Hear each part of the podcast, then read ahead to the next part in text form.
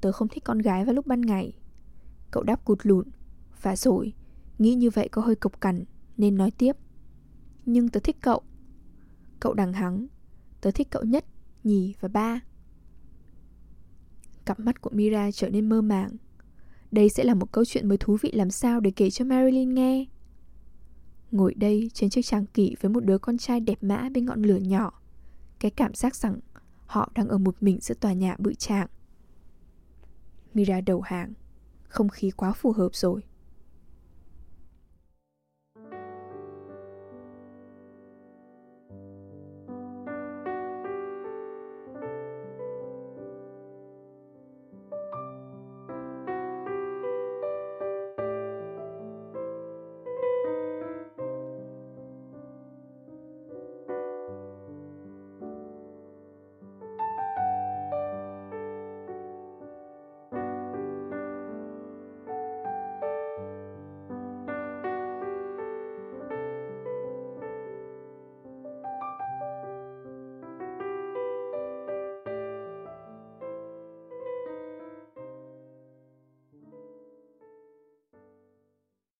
Xin chào, các bạn đang nghe Trạm Radio mùa 2. Mình là DJ Hải Trang, rất hân hạnh được đồng hành cùng các bạn. Các bạn thân mến, trong radio số 16 ngày hôm nay, xin mời các bạn lắng nghe trích đoạn chương 1, quyển 1 của tiểu thuyết Bên này địa đàng của tác giả F. Goss Fitzgerald do Sơn Lam Dịch và Rainbow Books phát hành.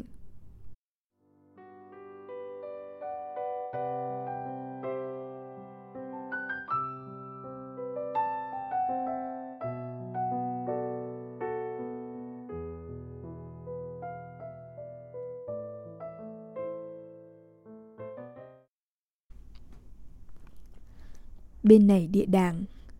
Quyển 1 Kẻ ích kỷ lãng mạn. Chương 1 Amory, con trai của petrus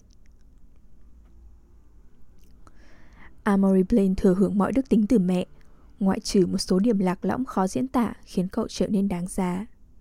Cha cậu Một người không có tài ăn nói và không giỏi giang Thích đọc Byron và có thói quen mơ màng nghĩ đến cuốn Bách khoa toàn thư Anh Quốc đã trở nên giàu có ở tuổi 30 sau cái chết của hai người Anh, những chuyên gia môi giới thành đạt ở Chicago. Và trong cơn hưng phấn đầu tiên của cảm xúc, nghĩ rằng thế giới này là của mình, ông đã đến Bar Haber rồi gặp Beatrice O'Hare. Kết quả là Stephen Blaine đã trao lại cho hậu thế chiều cao 1m80 và khuynh hướng hay dao động trước những thời khắc quan trọng. Hai đặc tính này đã xuất hiện ở cậu con trai Amory. Suốt nhiều năm, Ông đã lạng vạng phía sau cuộc sống gia đình Là một người thiếu quyết đoán với khuôn mặt bị che quá nửa Bởi mái tóc bóng mượt vô hồn Không ngừng bận bịu chăm sóc cho bà vợ Không ngừng bị quấy dày bởi ý nghĩ rằng Ông không hiểu và không thể hiểu bà. Nhưng Beatrice Blaine Đó mới là một phụ nữ đáng để bàn tới. Những tấm hình đầu tiên của bà được chụp tại trang viên ở Lake Geneva, Wisconsin của cha bà Hay tại trường giọng Thánh Tâm ở Rome Một môi trường học tập xa hoa mà vào thời của bà chỉ dành cho những cô con gái của những người vô cùng giàu có. Chúng cho thấy sự thanh tao tinh tế trong đường nét, nghệ thuật hoàn hảo và sự bình dị trong trang phục của bà. Bà đã nhận được sự giáo dưỡng phi thường. Tuổi trẻ của bà đã trôi qua trong ánh hào quang của thời kỳ phục hưng. Bà rảnh giọt những câu chuyện phía mới mẻ nhất về các gia tộc La Mã cổ xưa. Bà được biết đến như cô gái Mỹ sang trọng và giàu có trong mắt Hồng Y Vittori và nữ hoàng Margarita – cùng với những người nổi danh kín tiếng mà người ta phải có chút văn hóa mới được nghe tên. Ở Anh, bà đã học được rằng hãy uống whisky và soda thay vì rượu vang và học được cách xã giao khéo léo sau một mùa đông sống ở Vienna. Nhìn chung, Beatrice O'Hara đã hấp thu sự giáo dưỡng không ai có thể nhận được nữa. Một kiểu giáo dục được đo lường bằng những việc và những người mà ta khinh miệt nhưng mê mẩn. Một nền văn hóa đa dạng ở tất cả những loại hình nghệ thuật và những truyền thống nhưng đã cạn kiệt mọi ý tưởng. Trong những ngày cuối cùng ấy, khi người thợ làm vườn kỳ tái cắt trụi những đóa hồng kém sắc để tạo nên một nụ hồng hoàn hảo. Vào những khoảnh khắc kém quan trọng hơn của cuộc sống, bà đã về Mỹ, gặp Stephen Blaine rồi cưới ông, chủ yếu vì bà cảm thấy có chút mệt mỏi, chút buồn bã. Đứa con duy nhất của bà đã được hình thành sau thai kỳ khó nhọc và ra đời vào một ngày mùa xuân của năm 96. Khi Amory lên năm, cậu đã trở thành một người bạn tâm giao thú vị của bà. Cậu là một đứa bé tóc nâu, với cặp mắt to tròn xinh xắn, có trí tưởng tượng phong phú và sở thích dành cho những bộ trang phục quý phái.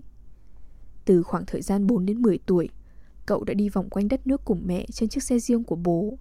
Từ Coronado, nơi mẹ cậu đã buồn chán đến mức bà bị suy nhược thần kinh giữa một khách sạn lớn, đến Mexico City, nơi bà bị lao phổi nhẹ.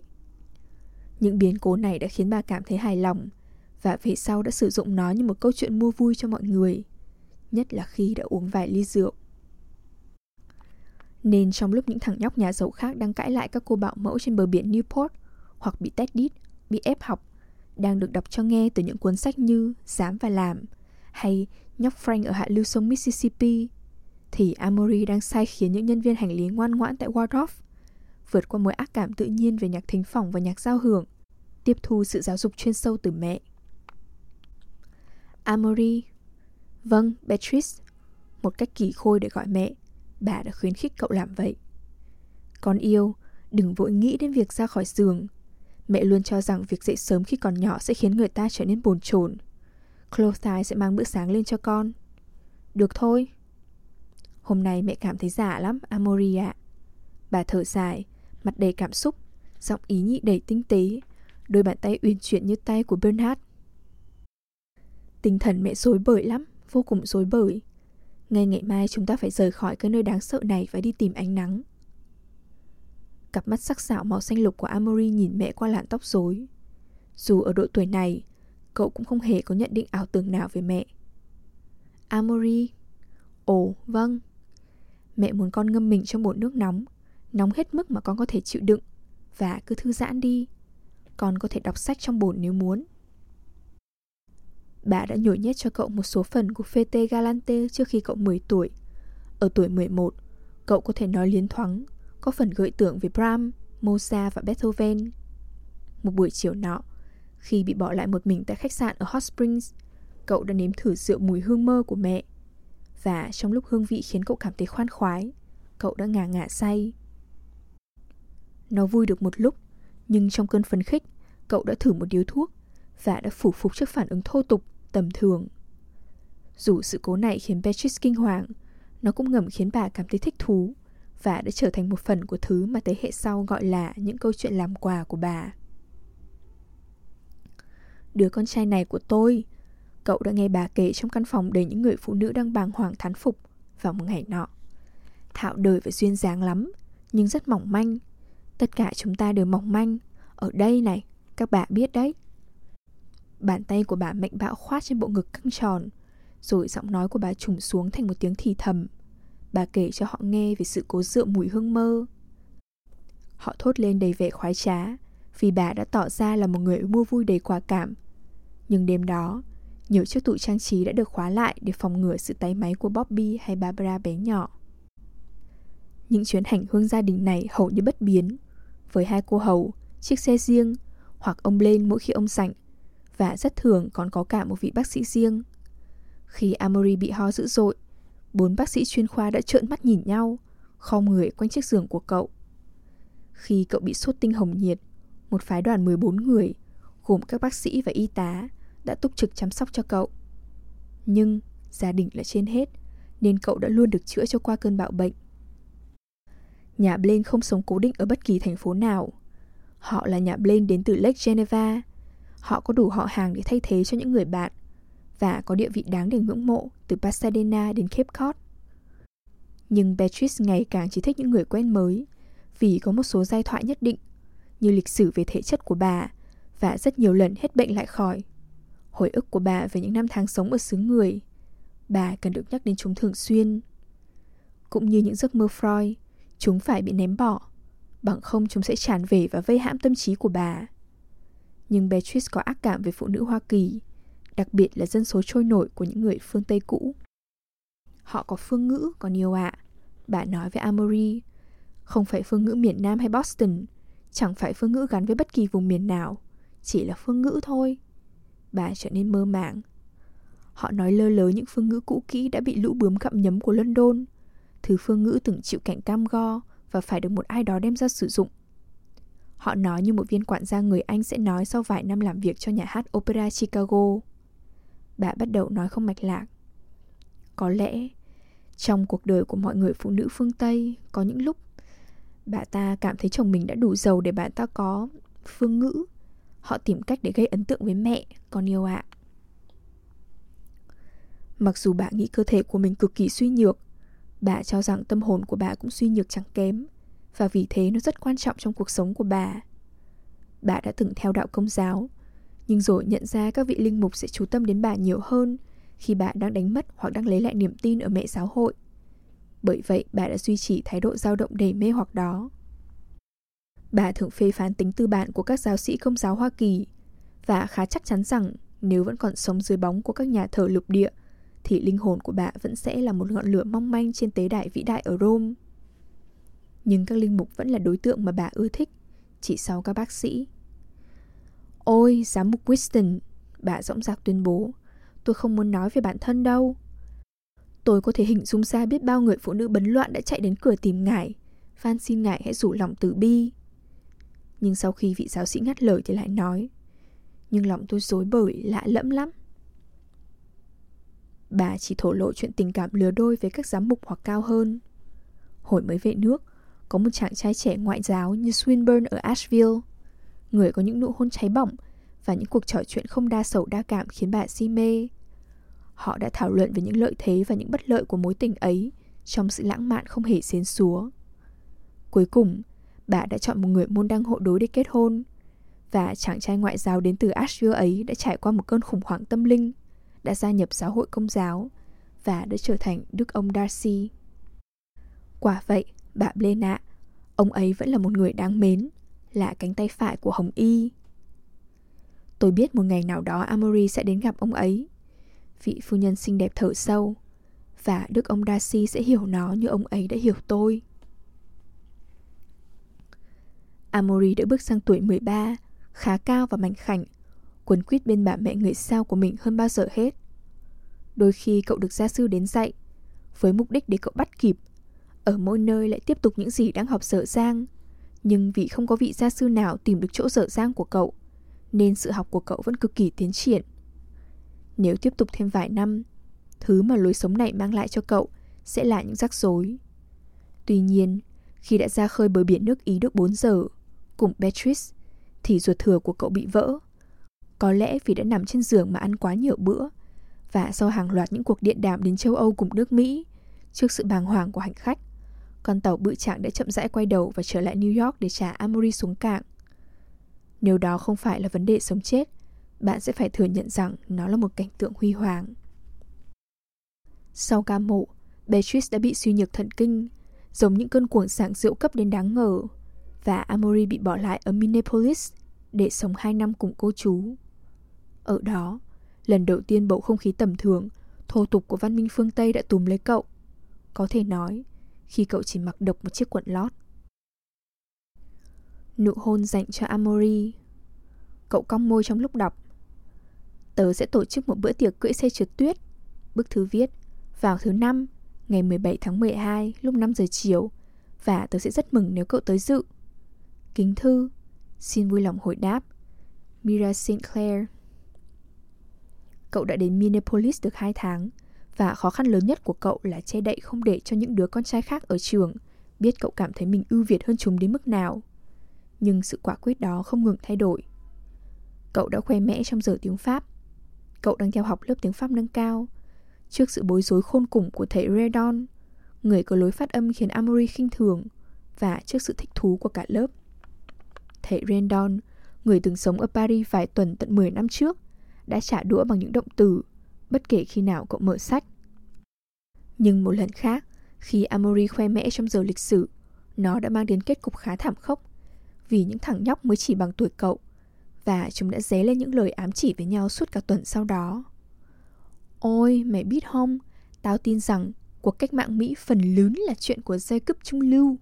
Hoặc Washington có xuất thân từ dòng dõi danh giá. Chả, khá danh giá, tao tin vậy đó. Amuri đã khéo léo tìm cách khôi phục lại bản thân bằng việc cố tình phạm phải những sai lầm ngớ ngẩn.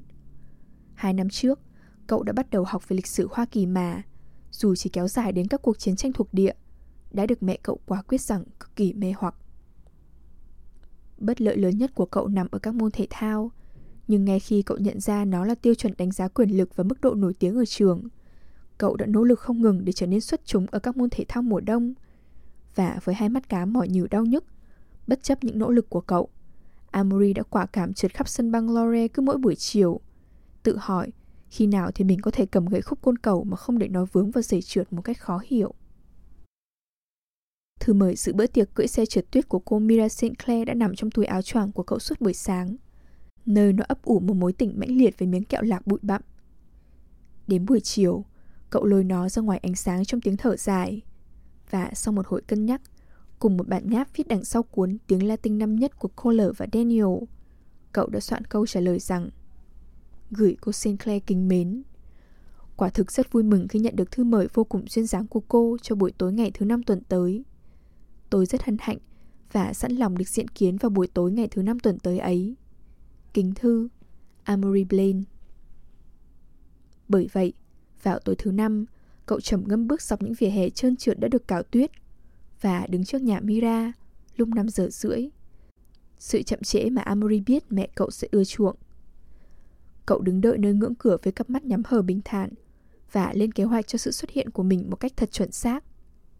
Cậu sẽ bước qua sàn, không quá vội vã, đến gặp bà Sinclair và nói bằng giọng được điều tiết hợp lý rằng Thưa bà Sinclair kính mến, tôi rất lấy làm tiếc khi đến muộn, nhưng cô hầu của tôi Cậu ngập ngừng và nhận ra mình đang trích lời người khác. Nhưng chú tôi và tôi đã phải hầu chuyện một người. Vâng, tôi đã gặp cô con gái đáng yêu của bà ở trường múa. Rồi cậu sẽ bắt tay, khẽ cúi đầu kiểu cách nửa ngoại lai Với tất cả những cô gái nhỏ nhắn đoan trang Và sẽ gật đầu với những thằng nhóc đang bất động đứng quanh Cứng đờ túm tụm thành một nhóm ngượng ngùng để tìm sự bảo vệ chung. Viên quản gia, một trong ba vị ở Minneapolis, mở toang cánh cửa. Amory bước vào và tự cởi mũ cùng áo choàng. Cậu hơi ngạc nhiên khi không nghe thấy tiếng chuyện trò chói tai vang lên từ căn phòng bên cạnh, nên cậu nhận định rằng nó hẳn phải là một bữa tiệc khá trang trọng. Cậu tán thành điều đó, như cậu tán thành viên quản gia. Cô Mira, cậu nói. Trước sự ngạc nhiên của cậu, viên quản gia cười nham nhở. Ồ, phải, ông ta tuyên bố, cô ấy đang ở đây. Ông ta không nhận thấy rằng việc không thể nói giọng Cockney đã làm hỏng vị thế của ông ta. Amory lạnh lùng nhìn ông ta. Nhưng, viên quản gia nói tiếp, lớn tiếng một cách không cần thiết. Cô ấy là người duy nhất ở đây. Những người khác đã đi rồi. Amory thở gấp trong cơn kinh hãi bất chợt. Gì cơ? Cô ấy đã đợi Amory Blaine. Đó là cậu, phải không? Mẹ cô ấy đã nói nếu cậu xuất hiện lúc 5 giờ rưỡi hai người phải dùng xe Packard để đuổi theo họ. Nỗi kinh hãi của Amory càng rõ hơn khi Mira xuất hiện, chùm áo choàng kín mít, mặt phụng phịu, giọng khó lắm mới có thể tỏ ra vui vẻ. Chào Amory. Chào Mira. Cậu miêu tả tình trạng của mình. Chà, dù sao thì cậu cũng đã tới. Chà, để tớ kể cậu nghe, tớ đoán rằng cậu đã không được nghe nói đến vụ tai nạn xe hơi. Cậu giải bày. Mira trợn trừng mắt. Ai bị tai nạn cơ? Chà Cậu nói tiếp trong tuyệt vọng. Cô, chú và tớ. Có ai bị chết không? Amory ngập ngừng rồi gật đầu. Chú cậu sao? Mira hoảng hốt. Ồ không Chỉ là con ngựa thôi Một con ngựa xám. Đến đây thì viên quản gia người Scotland cười khẩy. Amory rất sẵn lòng tra tấn ông ta mà không hề ái ngại. Chúng ta đi thôi. Mira lạnh lùng nói. Cậu biết đấy, Amory Nhà tớ đã thuê 5 cỗ xe trượt tuyết Và tất cả mọi người đều đã đến Nên họ không thể đợi. Chà, tớ đâu thể làm gì khác phải không nào? Nên mẹ đã bảo tớ hãy đợi đến 5 giờ rưỡi. Chúng ta sẽ đuổi theo những cỗ xe trượt tuyết Trước khi họ đến câu lạc bộ Minehaha, Amoria Vẻ đĩnh đạo đã nát vụn của Amory rớt xuống. Cậu hình dung đoàn người đang vui vẻ lướt qua những con phố đầy tuyết Sự hiện diện của chiếc limousine Cảnh xuất hiện đầy kinh hoàng của cậu và Mira trước 30 cặp mắt đầy trách móc. Lời xin lỗi của cậu. Lần này sẽ là một lời xin lỗi thực sự. Cậu thở dài thành tiếng. Sao? Mira hỏi. Không có gì, tớ chỉ ngáp thôi mà. Có thực chúng ta sẽ bắt kịp họ trước khi họ đến đó chứ. Cậu đang bám vào hy vọng mong manh rằng họ sẽ có thể lẻn vào câu lạc bộ Minehaha và gặp mọi người ở đó. được tìm thấy tại nơi ẩn giật nhàn nhã trước đống lửa và lấy lại thái độ bị đánh mất của mình. Ôi, dĩ nhiên rồi Mike, chúng ta sẽ bắt kịp họ thôi. Nhanh chân lên nào. Cậu cảm thấy ruột ga như muốn trùng lại. Trong lúc họ bước lên xe, cậu vội vàng phủ phép xã giao khéo léo lên kế hoạch cứng nhắc mà cậu đã tạo dựng. Nó dựa trên những lời khen đãi bôi gom góp được từ trưởng múa khi họ nói rằng cậu đẹp trai đến khó cưỡng và có dáng vẻ của một người Anh. Mira, cậu nói, hạ giọng và cẩn thận lựa lời. Tớ xin lỗi cậu cả ngàn lần, cậu có thể tha thứ cho tớ được không? Cô nghiêm nghị nhìn cậu, với một cô gái đương tuổi 13 yêu thích những chiếc cổ áo arrow, thì cặp mắt xanh kiên định của cậu, bờ môi của cậu là tinh túy của sự lãng mạn. Có, Mira có thể dễ dàng tha thứ cho cậu. Ồ, được thôi, dĩ nhiên rồi. Cậu lại ngước mắt nhìn cô rồi nhìn xuống. Cậu cảm thấy như vừa đón nhận những đòn trời giáng. Tớ thật tệ, cậu nói buồn bã. Tớ khác người, tớ không biết tại sao mình lại gây ra những lỗi lầm ngớ ngẩn như vậy. Có lẽ vì tớ không quan tâm. Rồi lại liều lĩnh nói, tớ đã hút quá nhiều thuốc, tớ có trái tim nhuốm màu thuốc lá.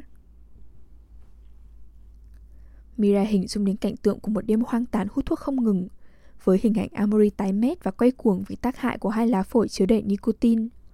Cô khẽ thở gấp. Ôi, Amory, đừng hút thuốc. Cậu sẽ cản trở sự phát triển của mình đấy. Tớ chẳng quan tâm. Cậu khăng khăng nói, vẻ buồn rầu. Tớ phải hút, tớ quen rồi.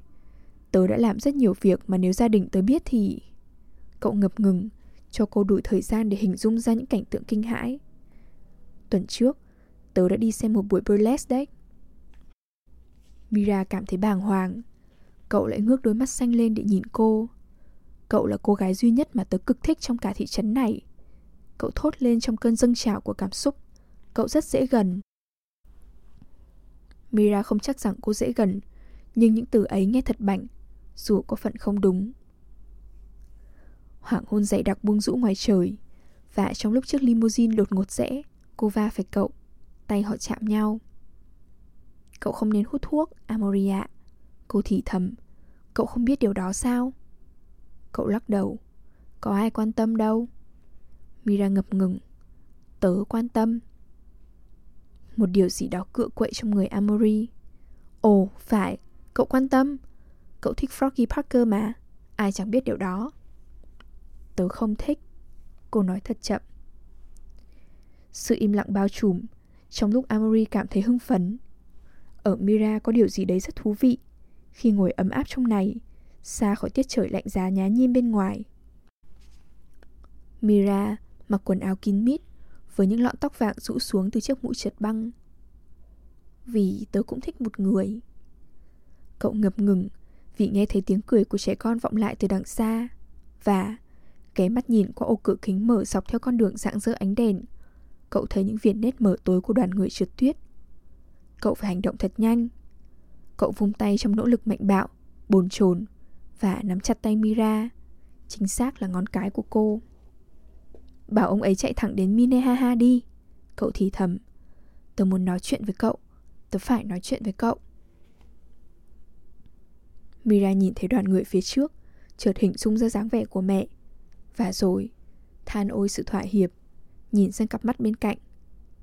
Rẽ sang con phố nhỏ này đi, Richard và chạy thẳng đến câu lạc bộ Minnehaha. Cô thét lên qua ông nói. Amory ngả người trên ghế trong tiếng thở dài nhẹ nhõm. Mình có thể hôn cô ấy. Cậu nghĩ. Mình cực rằng có thể. Mình cực rằng có thể. Phía trên, bầu trời nửa trong veo, nửa mờ ảo. Và khí trời buổi tối giá lạnh, rung rinh trong sự căng thẳng đậm đà. Từ bậc thềm của câu lạc bộ đồng quê, những cung đường trải dài, những nếp gấp của bóng tối trên chiếc chăn màu trắng. Những đụn tuyết bự trạng dọc hai bên như dấu vết bị bỏ lại của những con chuột chuỗi khổng lồ. Họ nán lại ở bậc thềm trong giây lát và ngắm mắt trăng tròn trịa tinh khôi.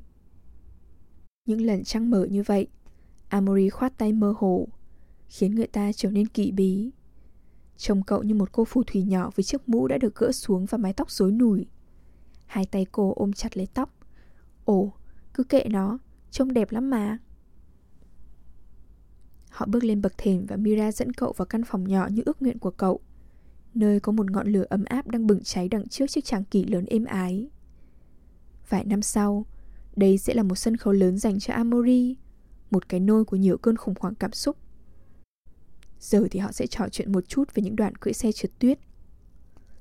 Lúc nào cũng có một đám những thằng nhóc ngượng ngùng, cậu nhận xét, ngồi ở đuôi xe, cứ lắc lư và thì thầm và đẩy nhau ngã xuống. Rồi lúc nào cũng có một cô gái mắt sòng sọc điên khùng. Cậu bắt trước trong thật kinh hãi. Cô ta cứ hùng hổ nói với người đánh xe. Cậu thật là một anh chàng hài hước. Mira tỏ ra bối rối. Ý cậu là gì? Ngay lập tức Amory dành sự chú ý cho cô. Cuối cùng cũng đã lấy lại sự tự chủ. Ồ, lúc nào cũng nói những điều điên khùng. Sao ngày mai cậu không đi trượt tuyết với tớ và Marilyn nhỉ? Tớ không thích con gái vào lúc ban ngày. Cậu đáp cụt lụn. Và rồi, nghĩ như vậy có hơi cộc cằn, nên nói tiếp. Nhưng tớ thích cậu. Cậu đằng hắng. Tớ thích cậu nhất, nhì và ba. Cặp mắt của Mira trở nên mơ màng. Đây sẽ là một câu chuyện mới thú vị làm sao để kể cho Marilyn nghe. Ngồi đây trên chiếc tràng kỷ với một đứa con trai đẹp mã bên ngọn lửa nhỏ. Cái cảm giác rằng họ đang ở một mình giữa tòa nhà bự trạng. Mira đầu hàng. Không khí quá phù hợp rồi. Tớ thích cậu ở 25 vị trí đầu. Cô thú nhận, giọng run rẩy. Và Froggy Parker ở vị trí thứ 26. Froggy đã tụt một lúc 25 hạng trong một giờ. Nhưng cậu thậm chí đã không để ý đến điều đó. Amory bị bất ngờ, đã nhanh nhỏ nhòi người và hôn lên má Mira. Cậu chưa từng hôn bất kỳ cô gái nào, và cậu tự nếm môi của mình một cách tò mò, như thể đang nhấm nháp một loại quả mới. Rồi môi của họ khẽ vuốt qua nhau như những đóa hoa non hoang dại đang phất phơ trong gió. Cậu tệ quá đi. Mira khẽ thẳng thốt. Cô luồn tay vào tay cậu, đầu tựa trên vai. Sự ghê tởm bất chợt tròn lấy amori Kinh tởm, chán ghét vì trò lố này. Cậu thèm thuồng được chạy đi, không bao giờ gặp lại Mira nữa, không bao giờ hôn ai nữa. Cậu nhận thức rất rõ khuôn mặt của mình và của cô. Hai bàn tay đang bám chặt lấy nhau không rời.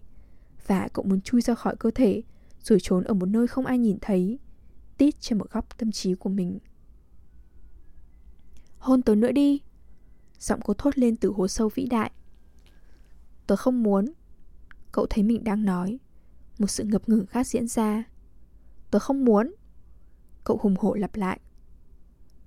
Mira bật dậy má cô ửng đỏ những vết bầm của lòng tự tôn Chiếc nơ bự chẳng đằng sau gáy đang run rẩy cảm thông. Tớ ghét cậu Cô khóc. Đừng bao giờ nói chuyện với tớ nữa. Gì cơ? Amory lắp bắp nói. Tớ sẽ mách mẹ rằng cậu đã hôn tớ. Tớ sẽ, tớ sẽ, tớ sẽ mách mẹ Và bà sẽ không cho tớ chơi với cậu nữa. Amory đứng dậy và nhìn cô chằm chằm trong tuyệt vọng. Như thể cô là một sinh vật mới toanh mà sự hiện diện của nó trên trái đất này Là một điều cô không được biết đến Bất chợt cửa mở Và mẹ của Mira xuất hiện nơi ngưỡng cửa dọ dẫm tìm cặp kính cầm tay Chà, bà nói Chỉnh cặp kính một cách đôn hậu anh chàng ở quầy lễ tân đã nói với ta rằng hai đứa ở đây. Cháu khỏe chứ, Amory? Amory nhìn Mira và đợi cơn chấn động, nhưng chẳng có gì diễn ra. Vẻ phụng phịu nhạt dần, những vết đỏ thưa đi, và giọng Mira bình thản như hồ nước mùa hè khi cô trả lời mẹ.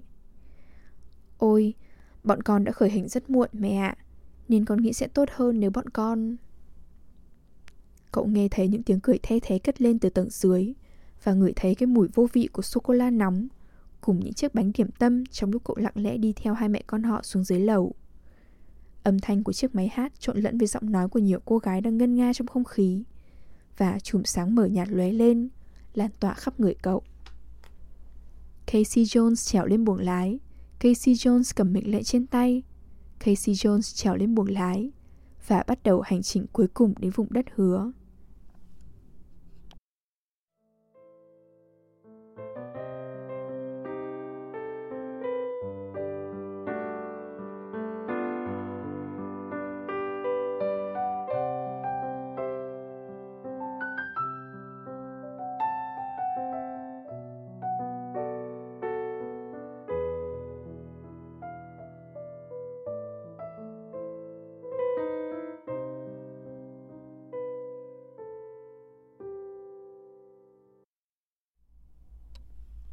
Đêm đã khuya, thời lượng của chương trình đến đây là kết thúc. Xin chân thành cảm ơn các bạn thính giả đã chú ý lắng nghe. Chúc các bạn một đêm ngon giấc.